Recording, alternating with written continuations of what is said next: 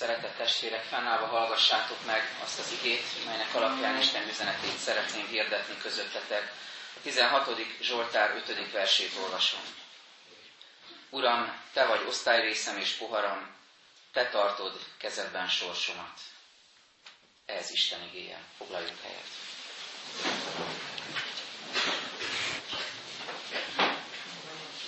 A héten az egyik hittanóra elején újra szembesültem azzal a jelenséggel, hogy vannak tipikus hittanóra kezdő mondatok. Ezek nem ilyen magasztos mondatok, mint például, hogy áldás békesség, vagy hasonlók, áldás békesség tanár úr, hanem inkább ilyen mondatokkal várunk a gyerekek, mint például ugye ma játszani fogunk, ismerős ez itt a oktatóknak, ugye ez alap. Aztán van egy olyan, hogy milyen jutalmat vagy milyen meglepit hoztál, de most a héten a harmadik verzió hangzott el, ami, ami úgy szól, hogy egy kisfiú nagyon határozottan rám nézett, és azt mondta, Gergő bácsi, ma ne tanuljunk. Mi egy iskolában mondjuk elég fura, mert hát általában azért vagyunk ott, hogy, hogy tanuljunk, tanítsunk, de természetesen értem a, ennek a, a lelki világát ennek a kisfiúnak, és abszolút egyet tudok vele érteni, mert hogy felnőttként, hívő keresztény emberként is sokszor ott van bennünk ennek az érzése, hogy annyit tanultunk már, annyi aranymondást megtanultunk gyerekkorunktól kezdve, annyi igét, annyi ige igazságot, annyi információ bement már a fejünkbe, remélhetőleg a szívünkbe is, hogy sokszor eszünkbe jut ez, hogy, hogy most, most jó lenne egy kicsit, mint hogy ezek a gyerekek is mondják, csak úgy lenni. Úgy játszani egy kicsit, úgy, úgy jelen lenni, és nem tanulni, nem komolykodni, nem komoly, súlyos igazságokat eh, elsajátítani, hanem valami kis jutalmat, meglepít kapni Jézustól, és, és csak úgy ott lenni a közelében. De az az igazság, hogy hogyha Jézus tanítványainak valljuk magunkat, ugyan a szóban is benne van az, hogy, hogy tanítványságra, vagyis tanulásra hív bennünket Jézus. Tehát nem csak minősített alkalmakkor, mint például egy Isten tiszteleten, hanem az életünk minden pillanatában készek kell, hogy legyünk arra, hogy tanítson bennünket, és hogy taníthatók legyünk. Mint például egy jó kémia tanár sem csak akkor tanítja a gyerekeket, amikor a periódusos rendszert, vagy a Boyd Mariott törvényt, ha jól emlékszem, tanítja a gyerekeknek, hanem olyankor is, amikor beszélget velük, szünetben kommunikál velük, megszólíthatóvá teszi magát, és a, nyilván a viselkedésével is ad egyfajta mintát, és tanítja a gyerekeket. Jézus is szüntelenül tanít bennünket. Nem csak akkor, amikor igét mond és üzenetet küld és tanít bennünket az Isten tiszteleten, hanem akkor is, amikor mélységeket enged meg az életünkben, azáltal is tanít. Tanít bennünket azáltal is, amikor vesztességeket enged meg az életünkben, valamit elveszítünk, vagy valakit. Akkor is tanít bennünket, és tanulhatunk, amikor bukásokon és kudarcokon keresztül vezet az utunk, vagy amikor felismerjük a gyengeségeinket, ráismerünk arra, hogy, hogy milyenek vagyunk valójában, vagy amikor szembesít bennünket önmagunkkal és bűnbánatra indít bennünket. Mindezekben, és ezen túl is sok élethelyzetben tanítványságra hív minket Jézus arra, hogy tanuljunk tőle. A múltkor a 16. Zsoltát kezdtük tanulmányozni, és abban is legfőképpen azt a kérdést vizsgáltuk, hogy mit mondunk az Úrnak, hiszen Dávid király ezt a e, kifejezést használja a Zsoltárban, az első részletben, hogy ezt mondom az Úrnak, és ennek kapcsán két üzenetről beszéltünk múltkor, ezt mondom az Úrnak, tarts meg engem Istenem, és talán emlékszünk, aki itt volt, hogy arról beszélgettünk, hogy hogyan tart a tenyerén bennünket Isten, meg azt a kifejezést használtuk, hogy, hogy Isten az ő markába metszett, bevésett bennünket, és biztonságban tart minket. Tehát ez volt az egyes, hogy tarts meg engem Istenem, és a másik pedig, amit az Úrnak mondunk, hogy rajtad kívül nincs, ami jó nekem, hogy ő a legfőbb jó számunkra, és nincs nála jobb és, és boldogabb az életünkben. Erről beszélgettünk tehát múltkor, és most is folytatjuk ezt a gondolatmenetet, mit mondhatunk az Úrnak, ez az egy mondat vagy mondat részlet legyen most a gondolataink közepén, hogy Uram, Te vagy örökségem, Te vagy osztályrészem, Te vagy örökségem. És ebből az üzenetből kiindulva két dologról szeretnék beszélni. Egyrészt, hogy mit jelent ez a szó, hogy örökség a, a keresztény ember életében, ez egy általánosabb megközelítés, és utána konkrétabban, hogy mit jelent ez a mi életünkben. Mit jelent Krisztus örökössének, Isten örökössének lenni. Először tehát az általánosabb megközelítésről néhány szót. Mit jelent az örökség szó? Azt gondolom, hogy amikor ezt a szót halljuk, hogy örökség, akkor általában egy családnak a kézzelfogható értékei, vagyontárgyai jutnak eszünkbe, amiket nemzedékről nemzedékre tovább hagyományoznak, lehet ezt örökölni, szét lehet osztani a vagyont, tehát ez nagyjából ez az első, ami eszünkbe jut az örökség kapcsán.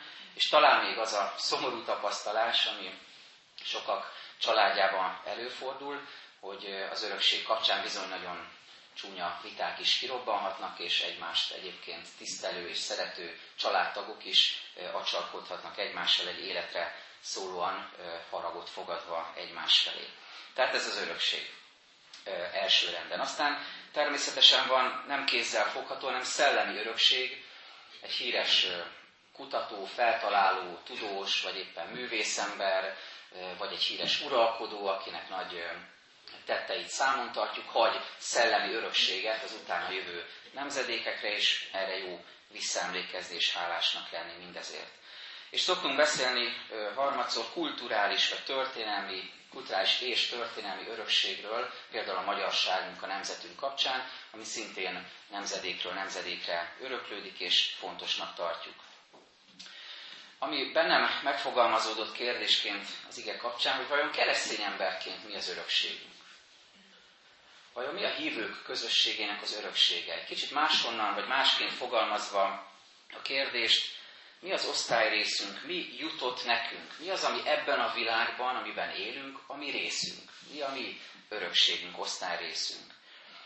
Talán a világ figyelme a mi örökségünk, hogy a világ azért mégiscsak odafigyel a keresztények közösségére, még ha nem is vagyunk túlsúlyban de, de lehetséges, hogy ez lenne az örökségünk, vagy, vagy a keresztények elismerése, hogy, hogy a világ elismeri, hogy, hogy igen, ezért a keresztények hasznos tagjai a társadalomnak, és sokat tesznek a közösségekért, a nemzetekért, a különböző ö, csoportokért.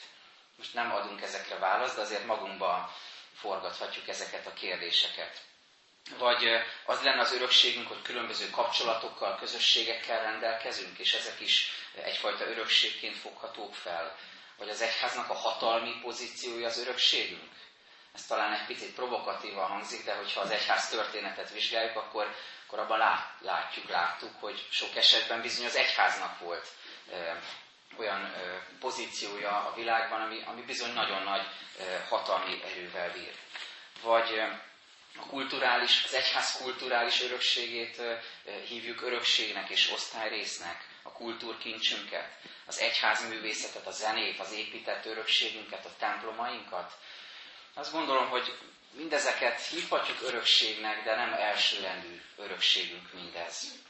Mert azt mondja a Zsoltáríró Istennek, Uram, Te vagy osztályrészem, Te vagy örökségem. Vagyis, hogyha az örökhagyó szemét vizsgáljuk, akkor azt kell lássuk, hogy nem a világ, és nem is az egyház, nem is az egyházi vezetők, és nem is az előttünk járt nemzedékek az örökhagyók valójában, hanem maga az Úr. Ezt mondja a Zsoltáríró, Uram, Te vagy osztályrészem, Te vagy örökségem. Amikor Izrael 12 törzse között felosztották az ígéret földjét, Kánaánt, akkor Lévi törzsének nem jutott, nem juttatott az Úr külön területet, hanem azt mondta a többi törzsnek, hogy ti gondoskodjatok róluk, és a tized befizetése és egyéb adományok kapcsán ez meg is történt, mert az a gondolat volt mögötte, hogy azok, akik a szent sátorban szorgoskodnak, munkálkodnak, szolgálnak, azoknak az Úr közvetlenül az öröksége. És én ezt a gondolatot tovább vezetve a kereszténységünkre, Krisztus követésünkre, azt kell mondjuk, hogy számunkra is elsőrendű örökségünk maga az Isten, az Istennel való élő kapcsolatunk.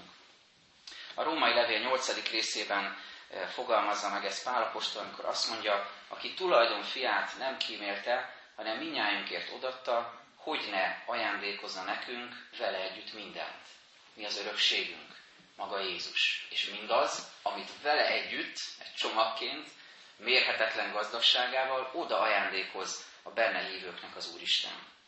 Amikor valaki végrendelkezik, felosztja az örökségét az utódai, a gyermekei között, akkor a régies szóval testamentumot hagy, megfogalmazza e, az, a, a, a végrendeletét.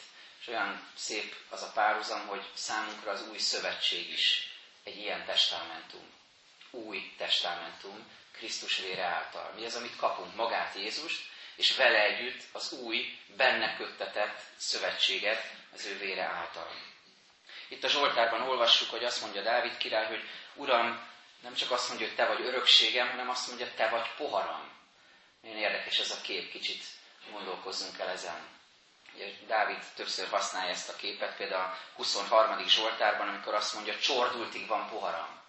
Ez az Istennek a túláradó kegyelmét jelenti, hogy kezébe tartja a királya a kejhet, a poharat, és ránéz, és azt mondja, hogy, hogy ilyen az életem, hogy Isten megtölti mindazzal a gazdagsággal, ajándékkal, ami csak tőle jöhet. Uram, te vagy a poharam, te töltöd meg az életemet önmagaddal, és mindazzal a jóval, amit tőled jön. És ha ezt egy kicsit megint tovább vezetjük a kereszténységünkre, azt látjuk, hogy eszünkbe juthat az úrvacsorai liturgia, amikor azt halljuk Jézus szavaiban, hogy ez a pohár az új szövetség az én vérem által. Mi a mi örökségünk? Maga Krisztus, az ő vére által köttetett szövetség, és az a pohár, vagyis ez a teljesség, az az ajándék, amit ő benne kaphatunk. Innen tehát ebből az általános megközelítésből, hogy mi is az örökségünk, most elmozdulunk a konkrétumok felé, és megpróbáljuk azt megnézni, hogy mi következik mindebből az életünkre nézve. Hogy ha azt mondjuk, hogy Krisztus a mi örökségünk. Először is azt jelenti ez, hogy, hogy Krisztusban van az örökségünk, hogy két dolgot is öröklünk ezáltal, hogy Pál megfogalmazza, szintén a római levélben. Figyeljétek csak, azt mondja, Isten gyermekei vagyunk. Ha pedig gyermekek, akkor örökösök is. Örökösei Istennek, és örökös társai Krisztusnak ha vele együtt szenvedünk, hogy vele együtt meg is dicsőüljünk. Ez az első kettő, összesen négy lesz majd a következményként, ez az első kettő, amire figyeljünk. Mi az, amit öröklünk Krisztussal együtt, az ő örökös társaként? Egyrészt azt, hogy vele együtt szenvedünk, másrészt azt, hogy vele együtt meg is dicsőülünk. Nézzük tehát az elsőt. Vele együtt szenvedünk. Azt mondom, ez az, amit szeretnénk elkerülni. A legtöbb ember nem vágyik arra, hogy szenvedjen, hogyha egészséges a lelke. Azt mondja, hogy, hogy Uram, de hát, hogyha én a te gyermeked vagyok, hogyha te az én atyám vagy, akkor óvd meg engem a szenvedésektől. Ne engedd, hogy ezekben részem legyen. Valahogy intézd úgy, hogy, hogy kikerüljem ezeket, valahogy hogy alakítsd úgy a körülményeket, hogy ne kelljen küzdködnöm, ne kelljen szenvednem. Ahogyan egy kisgyerek szereti azt hinni, hogy az édesanyja és az édesapja mindentudó. Egy bizonyos életkorig tart csak ez mindentudó, rettenthetetlen, hatalmas ereje van, bármit le tud győzni, mindenre képes, mindent kibír, mindent terhet el tud hordozni. Ugyanígy valahogy mi is így tekintünk a mi mennyei atyánkra, hogy ő hatalmas. És hogyha ő hatalmas, és mindent elbír, és mindenható, mindenható akkor terjessze ki ránk is ezt az erőt. De gyerek így kép, így néz a szüleire, hogy hát ők erősek, és az ő erejük rám is kiterjed, hiszen ők bármit kibírnak, és velük együtt én is bármit kibírok, és nem lesz semmi bajom. A történet szerint egy kisgyermek éjjel felriadt, gyorsan átosont az édesanyja mellé, bebújt az ágyba, édesanyja kérdezte, hogy mi baj van, mi történt. Azt mondja, megijedtem a sötéttől, féltem a sötéttől. Az édesanyja azt mondja, de hát a mi szobámban is ugyanolyan sötét van. Mire azt mondja a kisgyerek, igen, de te itt vagy.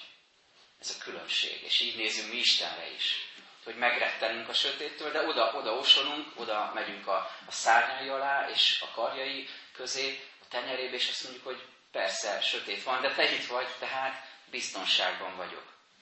De aztán visszatérve a szülő-gyerek kapcsolatra, eljön az a pillanat, amikor egy gyereknek meg kell látni a szüleinek a gyengeségét. Gondoljunk most mindannyian elsőrendben a saját szüleinkre. Ha már nem élnek, akkor is fel tudjuk idézni ezeket a pillanatokat. Hogy milyen volt az, amikor szembesültünk azzal, hogy ők is húsvér emberek. Ők is tudnak sírni.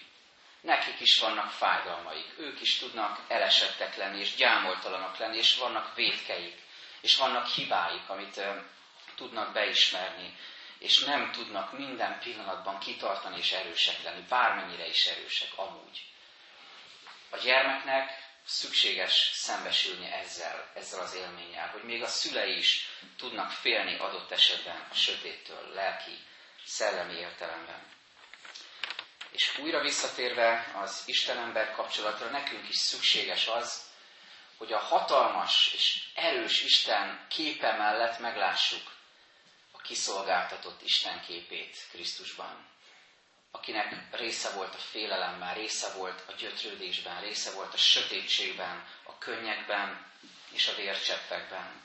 Hogy Krisztus ne csak erősnek és rettenthetetlennek lássuk, akinek jó a közelében lenni, mert vele győztesek lehetünk és erősek lehetünk, nem meg kell látnunk az elesett és gyenge és legyőzöttnek tűnő Krisztusnak a képét is azért, mert örökös társak vagyunk, és ha örökös társak vagyunk, vele együtt a szenvedésekben is örökös társak kell, hogy legyünk. És azért is testvéreim, mert ez azt üzeni számunkra, hogy fontos és kikerülhetetlen Krisztusi örökségünk a szenvedés, mert ezt nem érdemes elkerülni, nem érdemes kikerülni, nem érdemes megúszni és eltompítani. Mert az új élet, valaminek, valami újnak a kezdete az életedben, az életemben, az mindig vajudással, mindig szülési fájdalommal jár. És ezt nem lehet, és nem is érdemes kikerülni és megspórolni. Hogyha most bármilyen ilyen, vagy ehhez hasonló szenvedésben, krízisben, mélységben, megpróbáltatásban van részed, akkor ezt üzeni ez az ige, és ezen keresztül maga Jézus, hogy ne menekülj el előle. Ne próbálj minduntalan lelki algopirinek után nyúlni, és azokat bekapkodni, hogy, hogy múljon a fájdalom, hogy tompuljon. Vagy ne pótszereket keres, hogy eltompítsd, lenyomd magadban a fájdalmat, mert a fájdalmat, ezt a fajta fájdalmat szükséges, szükséges megtapasztalnunk. Ne menekülj előle, hanem, ahogy ismerősen szoktam mondani, állj bele, légy a közepében, éld végig, mert javadra lesz. Bármennyire nehéz ezt elfogadnunk, az ige is alátámasztja ezt. Ézsaiás próféta könyvében olvasunk Ezékiás királyról, aki súlyos beteg lett, és Isten küldi hozzá a profétát, hogy vigasztalja, és végül ezt mondja Ezékiás a gyógyulás után, bizony javamra vált a nagy keserűség, hiszen megmentettél az enyészet vermétől, és hátad mögé vetetted minden védkemet javamra vált a nagy keserűség. Vajon tudom ezt hittel kimondani most az Úr előtt? És még egy gondolat, még ehhez a, a szenvedés témaköréhez, hogy azt mondja az ige, hogy, hogy vele együtt szenvedünk. Ez két dolgot is jelent. Egyrészt, hogy hozzá hasonlóan nekünk is részünk van ebben. Másrészt azt is jelenti ugyanakkor, hogy, hogy az ő segítségével történik ez. Tehát Isten nem hagy magadra abban a mélységben, amiben vagy, hanem veled együtt küzd Jézus által. Ez volt az első, tehát erről egy picit hosszabban szóltam, következményként, hogyha örökösei vagyunk Istennek, örökös társai Krisztusnak, akkor a szenvedésben is örökös társak vagyunk. A második, tovább folytatja Pál, és azt mondja, hogy vele együtt meg is dicsőjünk. Mert nem csak a szenvedésben van részünk, hanem a dicsőségben is, de nagyon fontos, hogy ez nem emberi dicsőség, amiről itt az ige beszél. A 73. Zsoltárban olvassuk ha elenyészik is testem és szívem, szívemnek kősziklája és örökségem, te maradsz, Istenem, örökké.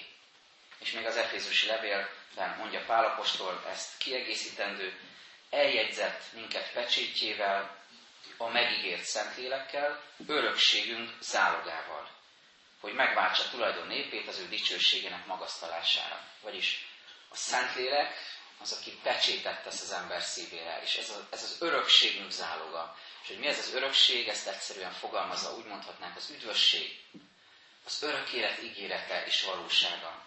Nem emberi dicsőség, hogy valamilyen magas pozícióba kerülsz, és az emberek elismernek, hanem ez az Istentől kapott jutalom, az örökké való üdvösség. És erről a Szentlélek biztosít bennünket és bátorít ennek a valóságában. És ennek az ígérete teszi teljessé az ember életét. És ennek az ígérete és valósága segít át az előbb elmondott nehézségeken és szenvedéseken, és tesz bennünket menny felé tekintő emberekké. Ez a második tehát, vele együtt meg is dicsőnünk. A harmadik, hogy mi a mi örökségünk Krisztus örökös társaiként, ezt így mondja Dávid a Zsoltárban, te tartod kezedben sorsomat. Erről jó részt már a múltkor beszéltem, úgyhogy ezt nem hozom újra elő, ezt a témát csak említem, és egy idézetet szeretnék hozzáfűzni. Isten a kezében tartja az életünket. Az idézet Elizabeth Eliottól való, egy misszionárius, keresztény előadó, író, három évvel ezelőtt hunyt el, és még az első férje, Jim Eliot, a Dél-Amerikában az ekvádori benszülöttek indiánok között végzett missziót, és az egyik ilyen törzs megölte őt, az egyik törzsnek a tagjai megölték Jimet. Később egyébként Elizabeth visszament ehhez a törzshöz, és, és megbocsátás volt a szívében, és próbált felé szolgálni, és az evangéliumot hirdetni. Tehát egy ilyen kemény, edzett hívő asszonyt képzeljünk el, ő mondja ezeket a gondolatokat. Szerintem semmi sem teszi egyszerűbbé az életet. Akármi történik, Isten tudtával történik. Mondhatjuk, hogy történnek olyan dolgok velünk, melyek nem tartoznak a mi szeretettel kijelölt osztályrészünkhöz? Ez oda tartozik, amaz nem.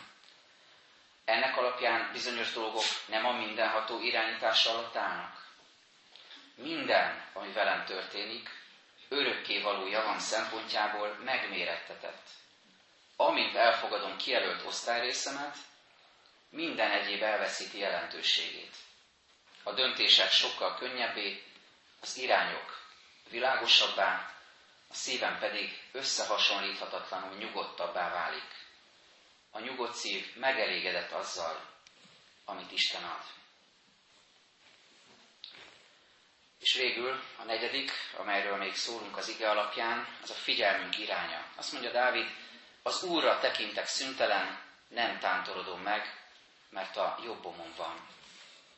Egyszer már meséltem a gyimesi csángók közötti élményeimről, 14 éves korom körül voltunk ott, és a vendéglátónk hozzám hasonló korú fia fölvitt egy magas hegyre az Esztenáról, ugye legeltetik a, a juhokat, és készítik a finoman már finomabb sajtokat, és hogy fölértünk a hegyre, lenéztünk a völgybe, és, és mutatta, hogy, hogy ott, ott a házunk. Én meg néztem nagy szemekkel, hogy hol, ő megmondta, hogy ott, én megkérdeztem, hogy hol, és így zajlott ez egy pár percig, mert nem nagyon akarta elmagyarázni, hogy mégis milyen támpont alapján lehet látni a házukat. De annyira megmaradt bennem ez a, ez a, ez a magabiztosság és ez a biztonság, hogy Vince bármilyen magasra is megy a hegyen, a völgyben ő mindig látja a szülői házat. Bárhova is viszi az élet, ő mindig tudni fogja, hogy hol van az a támpont, hol van az a bázis, ahova visszavárják, ahol szeretik őt. És nagyon belém íródott ennek az üzenete most ezt a Zsoltárt olvasva, hogy bármilyen távol vagy közel vagy most Istentől, bármilyen magasságúba vitt, vagy bármilyen mélységeket engedett meg az életedben, bármilyen hányattatásai vannak most az életednek, vagy bármi történik veled, de az atyai házat mindig láthatod. Ha az Úrra nézel szüntelen, hogyha őt keresed, ha őt figyeled, akkor ennek az lesz a következménye, hogy Dávid mondja, nem tántorodom meg, mert a jobbomon van. Kívánom mindannyiunknak ennek a biztonságát, hogy átéljük, hogy Krisztusnak örökösei, örökös társai vagyunk. Vele együtt szenvednünk kell, ha kell, ha ezt Isten akarja és engedi, de vele együtt meg is dicsőülünk, mert üdvösségünk van. Vele együtt megtapasztalhatjuk, hogy ő a kezében tartja a sorsunkat, és legfőképpen azt, hogy a figyelmünk mindig őrá szegeződhet. És ha így van, akkor nem tántorodunk meg, mert a jobbunkon van. Ámen. Csöndesedjünk el, és magunkban imádkozzunk először.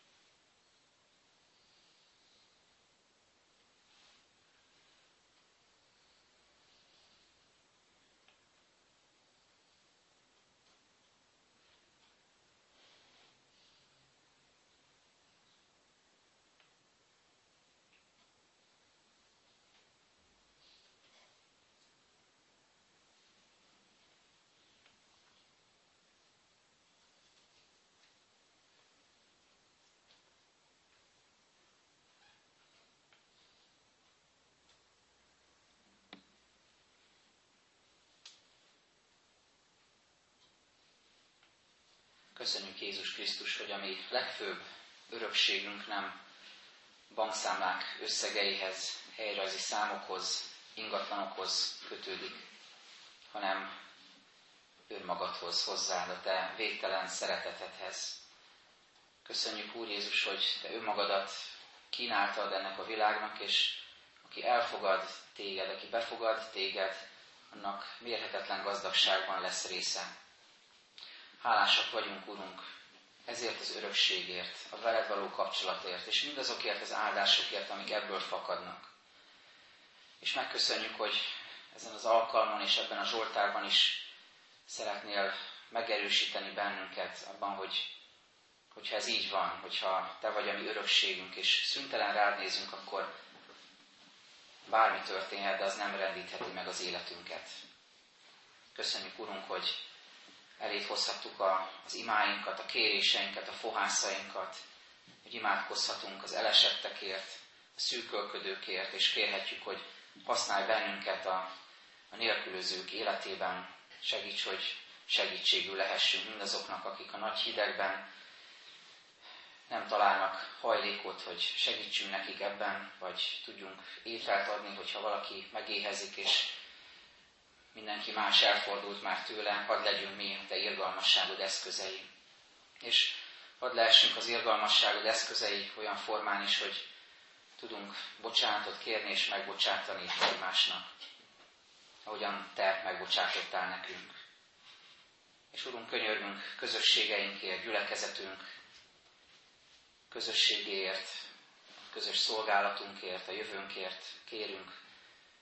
Te tartott kezünkben, kezedben a, sorsunkat, az életünket, kérünk, hogy vigyázz ránk továbbra is. És ugyanígy kérünk nemzetünkért, Urunk, hamarosan közeledik a, a választás, és olyan kuszaság van ebben az országban, olyan sokszor ez az ország, mint a megbojdult mékas. Segíts lecsendesedni, bölcsen látni és dönteni, és a te békességed eszközévé válni a magunk módján, a magunk helyén, ahova állítottál bennünket. Köszönjük, hogy az országunk sorsa is a te kezedben van. És kérünk, Urunk, a keresztény testvéreinkért, akiket üldöznek messze tőlünk, de nagyon valóságosan, hogy légy velük, támogasd őket szent lelkeddel, és éreztesd velük, hogy biztonságban vannak, még akkor is, amikor az életükbe kerül, hogy hisznek benned. Köszönjük, Urunk, hogy meghallgattad imáinkat, és most így fogalmazzuk meg közösen imádságunkat. Mi, Atyánk, ki a mennyekben vagy, szenteltessék meg a Te neved. Jöjjön el a Te országod, legyen meg a Te akaratod, amint a mennyben, úgy a földön is. Minden napi kenyerünket add meg nékünk ma, és bocsásd meg a mi védkeinket, miképpen mi is megbocsátunk az ellenünk védkezőknek és ne védj minket kísértésbe, de szabadíts meg minket a gonosztól, mert Téd az ország, hatalom és a dicsőség mind örökké. Ámen. Énekeljük fennállva nemzeti imádságunkat.